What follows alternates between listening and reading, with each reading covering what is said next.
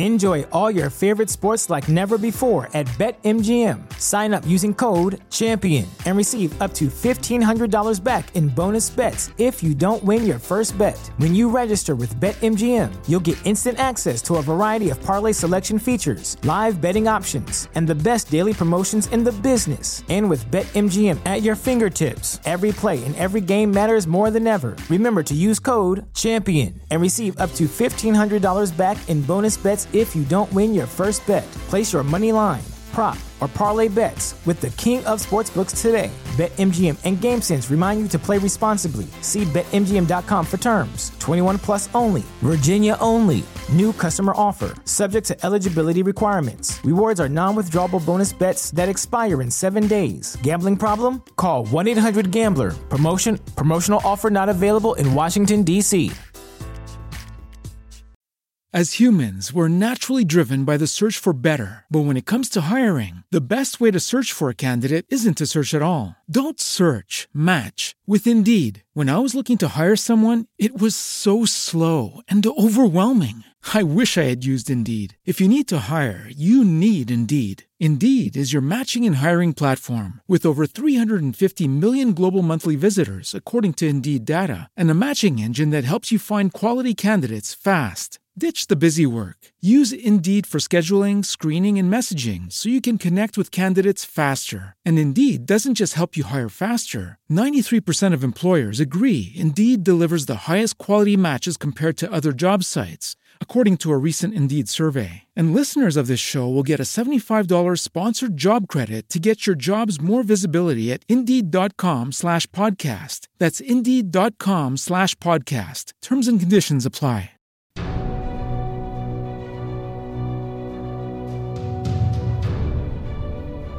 This episode is going to be about ancient Egypt and Egyptian mythology. The myths in this episode do vary depending on when and where they are written. The ones I'll portray are the ones that I came across that, when combined, seem to be the closest to an actual story with a beginning and an ending of sorts. But just know there might be other versions, and some details might not match up, and at some parts, in their purest forms, go off on tangents that I won't follow here. There's some symbology that might get left out for the sake of this being a short podcast, like the differences between Ra's eyes in the beginning, or maybe some object that a god or goddess might be depicted as holding or wearing. There are also a lot of different names for a lot of the same gods through time. I'll stick with the Greek variants, since those are the ones that are the most familiar to me. Also, when you start bumping up against the Greek and Roman influence in Egyptian myths, they absolutely seem to take on some of the Greek and Roman character. For example, Ra and Helios sort of fill the same cultural role, as do Horus and Apollo. Also, Isis seems to start out as a less important goddess in many ways, but grows in importance and influence, and then explodes in popularity when the Greeks and Romans come to the scene. So, if you think some of the themes of religions of yesteryear seem familiar to other religions and mythology, even of today, well, you're far from the first person in history to think that or be wildly confused by it. So, without further ado, here we go. In the beginning, there was only the primeval waters of the universe. Out of these waters, Ra would bring himself to life. But in the watery void, Ra had no place to be. So Ra spoke the first words, and they echoed through the primeval waters of chaos. And out of his words came the first land. Ra stood on the land and was pleased. Then he continued to create. He spat out the goddess Tefnut and the god Shu. Tefnut, coming from the moisture in his spit, and Shu from his dry breath. They were Ra's children, and he loved them. One day, as Tefnut and Shu were playing, they wandered off into the expanse. Ra became anxious and worried. He missed his children, and he feared they might be lost forever. So he removed his only eye and sent it off to find his children. While he waited, blindly, he made himself another eye, out of fear that his first eye would never return, or that his children would return, but the eye wouldn't, and he would not be able to see them again. Ra's old eye flew around the world until it found Tefnut and Shu, and then ultimately returned them to Ra. When Ra saw his children, he wept with his new eye, and out of his tears would come humans. The eyes of Ra would sense both their innocence and the hunger that would consume innocence. The old eye hissed and spat at the new eye and the new creation. So Ra turned it into a cobra and stuck it on his forehead in a place of honor. As they got older, Tefnut and Shu soon realized they could also create. They gave birth to Geb and Nut, but Geb and Nut were tangled up at birth and seemed inseparable until Ra separated them and made Geb the earth and bent Nut around Geb, making her the sky. Intrigued by the form of Nut, the sky, Ra would board his boat and sail across. The first half of the journey was one of life and beauty, and the second half one of death and exhaustion. This cycle of life, death, and rebirth was exhilarating to Ra, so he decided to make this journey every day afterwards. Then out of Geb and Nut were born Osiris, Isis, Set, and Nephthys. Ra was pleased with nine total gods, and he finished creating the universe as we see it today, starting with the elements, and then the colors, then the insects including the scarab, as well as birds like the falcon, both of which would become his sacred symbols. Ra could see the beauty in his creation, as well as the chaos. Ah yes, order and chaos, he thought. But he sensed in humans a capacity for chaos and the potential to send the world out of balance.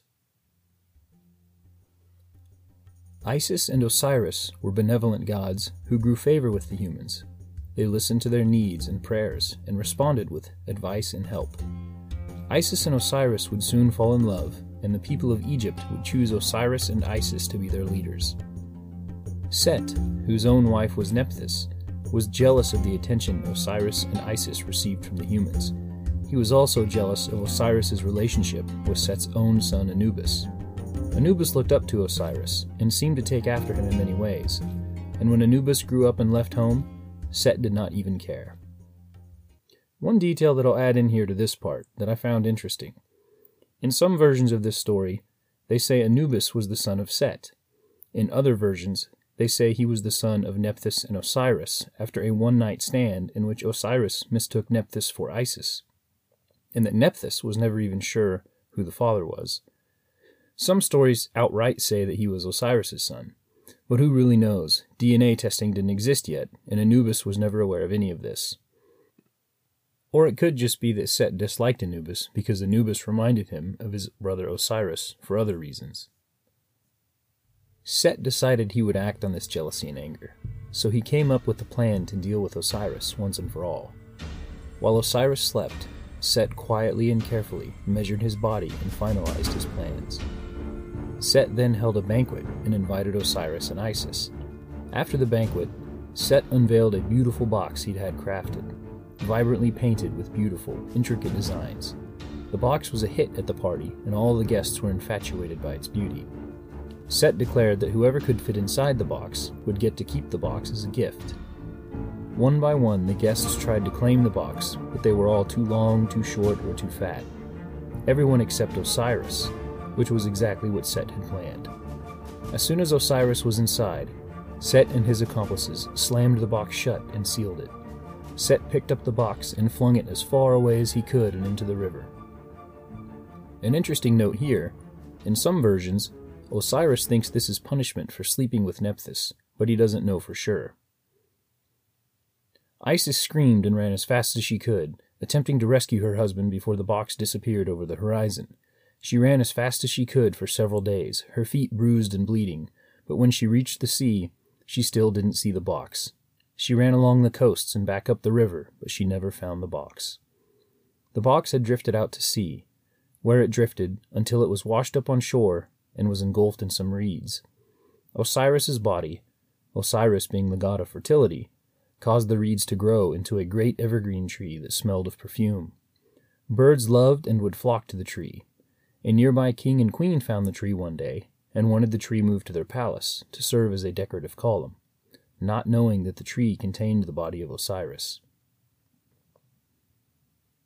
Away on the shores of Egypt, Isis was mourning the death of her husband, until a peculiar flock of birds found her and seemed to be telling her something. Understanding her grief, Isis set out and followed the birds, sure that they must be leading her to Osiris. When she arrived at the palace, she realized for the first time that Osiris really was dead, and that perhaps the birds weren't taking her anywhere meaningful. She continued to weep, but had finally accepted the loss of Osiris. Isis remained at the palace to rest a while before returning home. Isis met the queen of the palace, but the queen didn't recognize that Isis was a goddess. Mistaking her for a handmaiden, the queen set Isis to care for her baby boy. Isis soon began to fall in love with the tiny human, her love for him filling the void that was left by the death of Osiris. Isis eventually realized, though, that the boy would die. She decided she would try to make him an immortal, so she built a large fire from cedar wood, placing the boy in the fire. Isis turned into a swallow and began circling the fire and performing a spell to make him immortal. Hearing the noise, the queen rushed into the room and pulled the boy from the fire. Isis was furious and revealed herself to the queen as a goddess. She demanded the large wooden column in the palace be split and added to the fire. Afraid, the queen had the column split, which revealed the box that contained Osiris. Isis lost it. Overwhelmed by grief at the sealed box and the thought of her suffocated Osiris trapped inside of it all this time. The baby boy she had tried to use to replace Osiris died in his mother's arms. Then, realizing that disaster and despair seemed to follow her everywhere, Isis left and took the box with her, took it back to Egypt to bury it.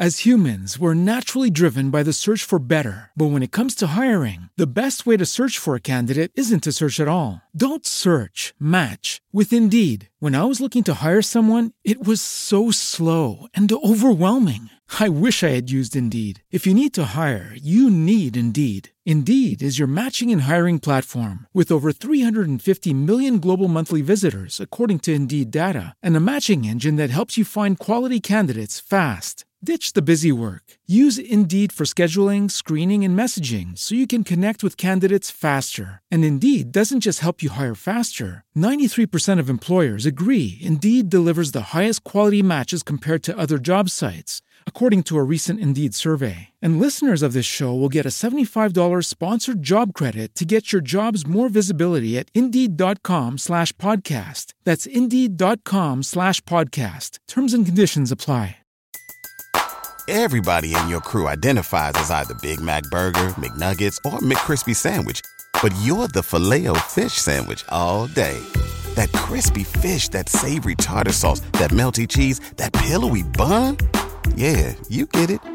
Every time. And if you love the Filet-O-Fish, right now you can catch two of the classics you love for just six dollars. Limited time only. Price and participation may vary. Cannot be combined with any other offer. Single item at regular price. Ba-da-ba-ba-ba.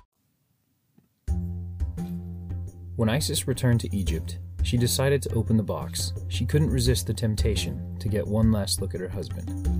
When she saw the decayed body, she became very distraught. She immediately closed the box and hid it in a swamp while she set off to prepare herself for the rituals of burial. But Set had begun transforming himself into a wolf-like monster and hunting at night. One night, he stumbled on the box, enraged at the mere thought of Osiris. He opened the box and tore apart and scattered the body across the land into fourteen pieces. When Isis discovered this, she was again overcome with grief. Since Osiris was not whole, he could not pass on to the afterlife. Nephthys, who was aware of all of this, was torn between loyalty to her husband Set and to her sister Isis, but ultimately decided that she would help Isis recover the pieces of Osiris. They found thirteen pieces, but the fourteenth had allegedly been eaten by some beast. Isis was again distraught, but hearing of her grief, the tongue of Ra intervened and used his power to reassemble the pieces of Osiris. Isis made the missing piece from clay. As Osiris returned to form, Isis kissed him and clung to him, but Osiris could only stay for one night, as the world of the living was no place for a dead person. Soon after Osiris departed, Isis realized she was pregnant. An overjoyed Isis realized she would need to hide the child from Set, who had claimed the throne of Osiris for his own. Surely Set would seek to kill any heir of Osiris. So Isis again endeared herself to the humans, playing with their children and answering all of their questions about life and family. She also learned that Osiris had become a ruler in the afterlife. Isis was rejuvenated. She disguised her pregnancy well and told no one. When the time came, she gave birth in the same swamp she had hidden Osiris's coffin in when she returned it to Egypt. She named her son Horus and hoped that Ra would take a special interest in him, given that he would be at risk of being discovered by Set. This fear drove Isis to practice magic. She started on humans, curing diseases and broken bones. She got better and better until she was also able to protect her son. Isis was confident that she would be able to protect Horus from Set and from any other problems that Horus might encounter until he grew into a young man. Horus was raised by his mother Isis and his aunt Nephthys, who would teach him how to become a falcon and fly across the land. He grew up on legendary stories of his father Osiris, and he was taught the laws and the ways of men by his mother. When he got older, Isis told him the story of how a jealous and angry Set betrayed his father, murdered him, and usurped his throne. When Horus was old enough, his mother hoped that he would take back his father's throne from Set. So when the time came, an appeal to the elder gods was made, but they ultimately took no real action. Set had sat on the throne for some time now, and claimed to have protected Egypt from invaders and been a competent leader. Isis would even disguise herself as a beautiful handmaiden and trick Set into admitting his claim to the throne was invalid, but it did not matter, and Set would not yield. Set and Horus would go on to wage war for decades, taking turns beating each other. And at one point, Set would even gouge out Horus's eyes, but Ra's eye would restore Horus's sight with his own power. Ra ultimately makes his opinion known in favor of Horus. Horus then casts Set into the abyss and takes his father's throne. But the war is still not over. Horus and Set still do battle, and will continue until Set is defeated once and for all, at which time Osiris will return to the world and all will come to a final peace. There are more stories in ancient Egypt to be sure, but that's it for this episode. We'll pick back up on some of the other ones in another episode, and maybe at some point take a deeper dive into some of the weirder things like Ra's Eye, which had its own names and personalities, and could act independently of Ra. If you pay attention as you're out and about, you'll probably see that Seeing Eye of Ra stickered or tattooed somewhere. But it's actually a little bit less of Ra's Eye, and more like an independent god or goddess, one that sometimes serves as Ra's actual eye, but is usually busy making sure the universe doesn't fall apart as Ra joyrides around in his big boat across the sky with his big freaking sun hat. It sort of vaguely reminds me of a sci-fi A I like HAL in Space Odyssey or TARS in Interstellar. Other characters that didn't get a lot of time here like Anubis, earlier gods like Tefnut, Shu, Geb, and Nut, all have their own stories. And did you know that there were actually two Horuses in many versions of these stories, with Horus the Younger, the later star of our story, being named after his older uncle? No one is really certain when the religion or myths of ancient Egypt really got started. The oldest written material we have is attributed to the Old Kingdom period in Egypt. The Old Kingdom was about four to five thousand years ago. At this point in human history, most stories or knowledge would have been communicated verbally. Written stuff was rare and expensive, and to some degree an afterthought in many cultures. So not much remains today in written form. What we can say, though, is that if it was written down, it surely existed before that. Myths do seem to be an attempt to explain the world around you. So whatever the stories were originally, they were considered important and were therefore worthy of being written down, which was no casual task. There is not really a whole lot of written narrative about things the Egyptian gods did or didn't do, at least that I've found so far. At least, nothing really like an Egyptian Bible or something like an Egyptian Odyssey or the Iliad. The stories come from parts of what are called funerary texts, which were mostly composed of spells and prayers written in tombs of pharaohs or on other monuments, and things like the Book of the Dead, which makes several appearances in the Brendan Fraser mummy series and is actually used for the spells pertaining to the afterlife in the movie. Anyway, the interesting thing there is that there doesn't really seem to be a whole lot in the way of chronology of when a lot of these little events of the story happened. Uh, a lot of things are almost kind of like standalone installments, like an anthology series. You get different stories about different Egyptian gods through different periods in Egyptian history that, you know, one group that came before or after might not have really held as that important. So Egypt has a long history, and as far as we can tell, people started living in the Egypt region during the end of the Pleistocene, the last ice age. At this point, we're still in what we call the Paleolithic, the Stone Age, albeit the Late Stone Age. People, again, as far as we can tell, only just started to embrace the idea of farming, which means more or less stable populations hanging around in one general area. We're starting to move away from the nomadic hunter-gatherer societies. As we move forward in time, farming ultimately allowed for larger groups and villages, and eventually towns and cities. We even see some of the oldest evidence of domesticated cattle and other livestock about four to five thousand B C, which is around seven thousand years ago. Ancient Egypt also had something in common with America. Its own geography protected it from outsiders, desert on either side of the Nile and the Mediterranean to the north. But large-scale agriculture was really a sort of technological advancement in the ancient world. Farming created stability and security that nomads didn't get. This in turn allowed people to think about and do other things, so we start to see more elaborate structures, tools, social customs, and even religions. This is a theme that is still present today. As human capital is freed by some new advance, it in turn breeds some other advance or change. In the best cases, these advances make life easier, or a little easier than it was before. Farming would explode in Egypt, and it was all centered around the Nile River. Everyone today knows about the seasonal flooding in the Nile, and that flooding depositing the nutrient-rich soil that made farming possible. The Nile doesn't flood anymore, it's been dammed up for a long time now, but we kind of missed the point there. The flooding was predictable, and people realized this.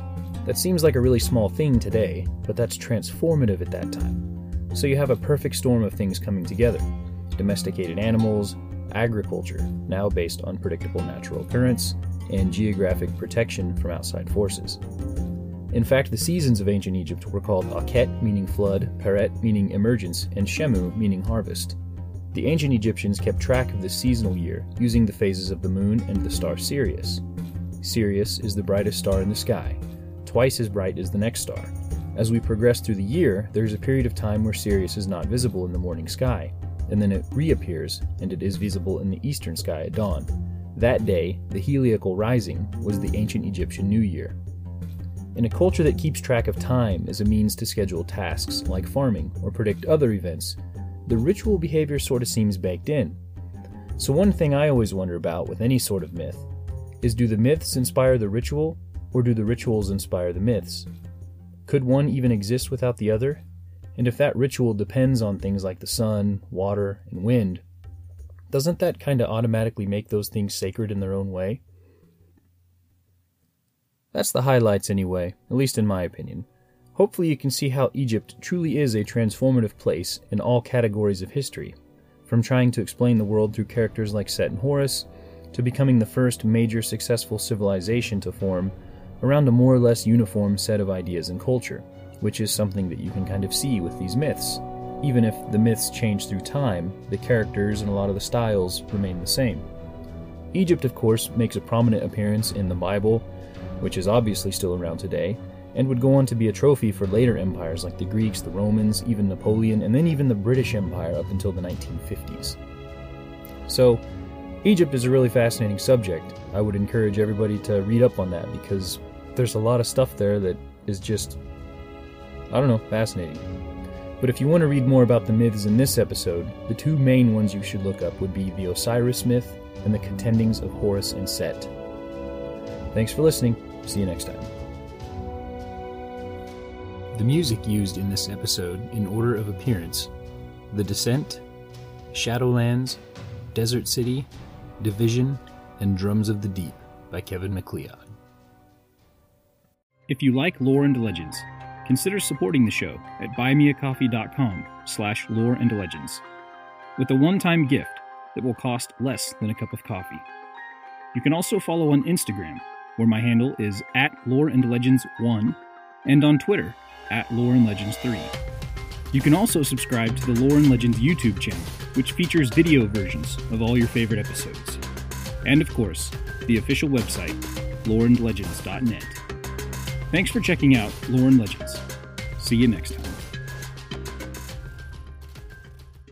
If you're a woman over forty dealing with hot flashes, insomnia, brain fog, moodiness, or weight gain, you don't have to accept it as just another part of aging. The experts at Midi Health know all these symptoms can be connected to the hormonal changes of menopause, and Midi can help with safe, effective, F D A-approved solutions covered by insurance. ninety-one percent of Midi patients get relief from symptoms within just two months. Book your virtual visit today at join midi dot com. As humans, we're naturally driven by the search for better. But when it comes to hiring, the best way to search for a candidate isn't to search at all. Don't search, match with Indeed. When I was looking to hire someone, it was so slow and overwhelming. I wish I had used Indeed. If you need to hire, you need Indeed. Indeed is your matching and hiring platform, with over three hundred fifty million global monthly visitors according to Indeed data, and a matching engine that helps you find quality candidates fast. Ditch the busy work. Use Indeed for scheduling, screening, and messaging so you can connect with candidates faster. And Indeed doesn't just help you hire faster. ninety-three percent of employers agree Indeed delivers the highest quality matches compared to other job sites, according to a recent Indeed survey. And listeners of this show will get a seventy-five dollars sponsored job credit to get your jobs more visibility at Indeed.com slash podcast. That's Indeed.com slash podcast. Terms and conditions apply.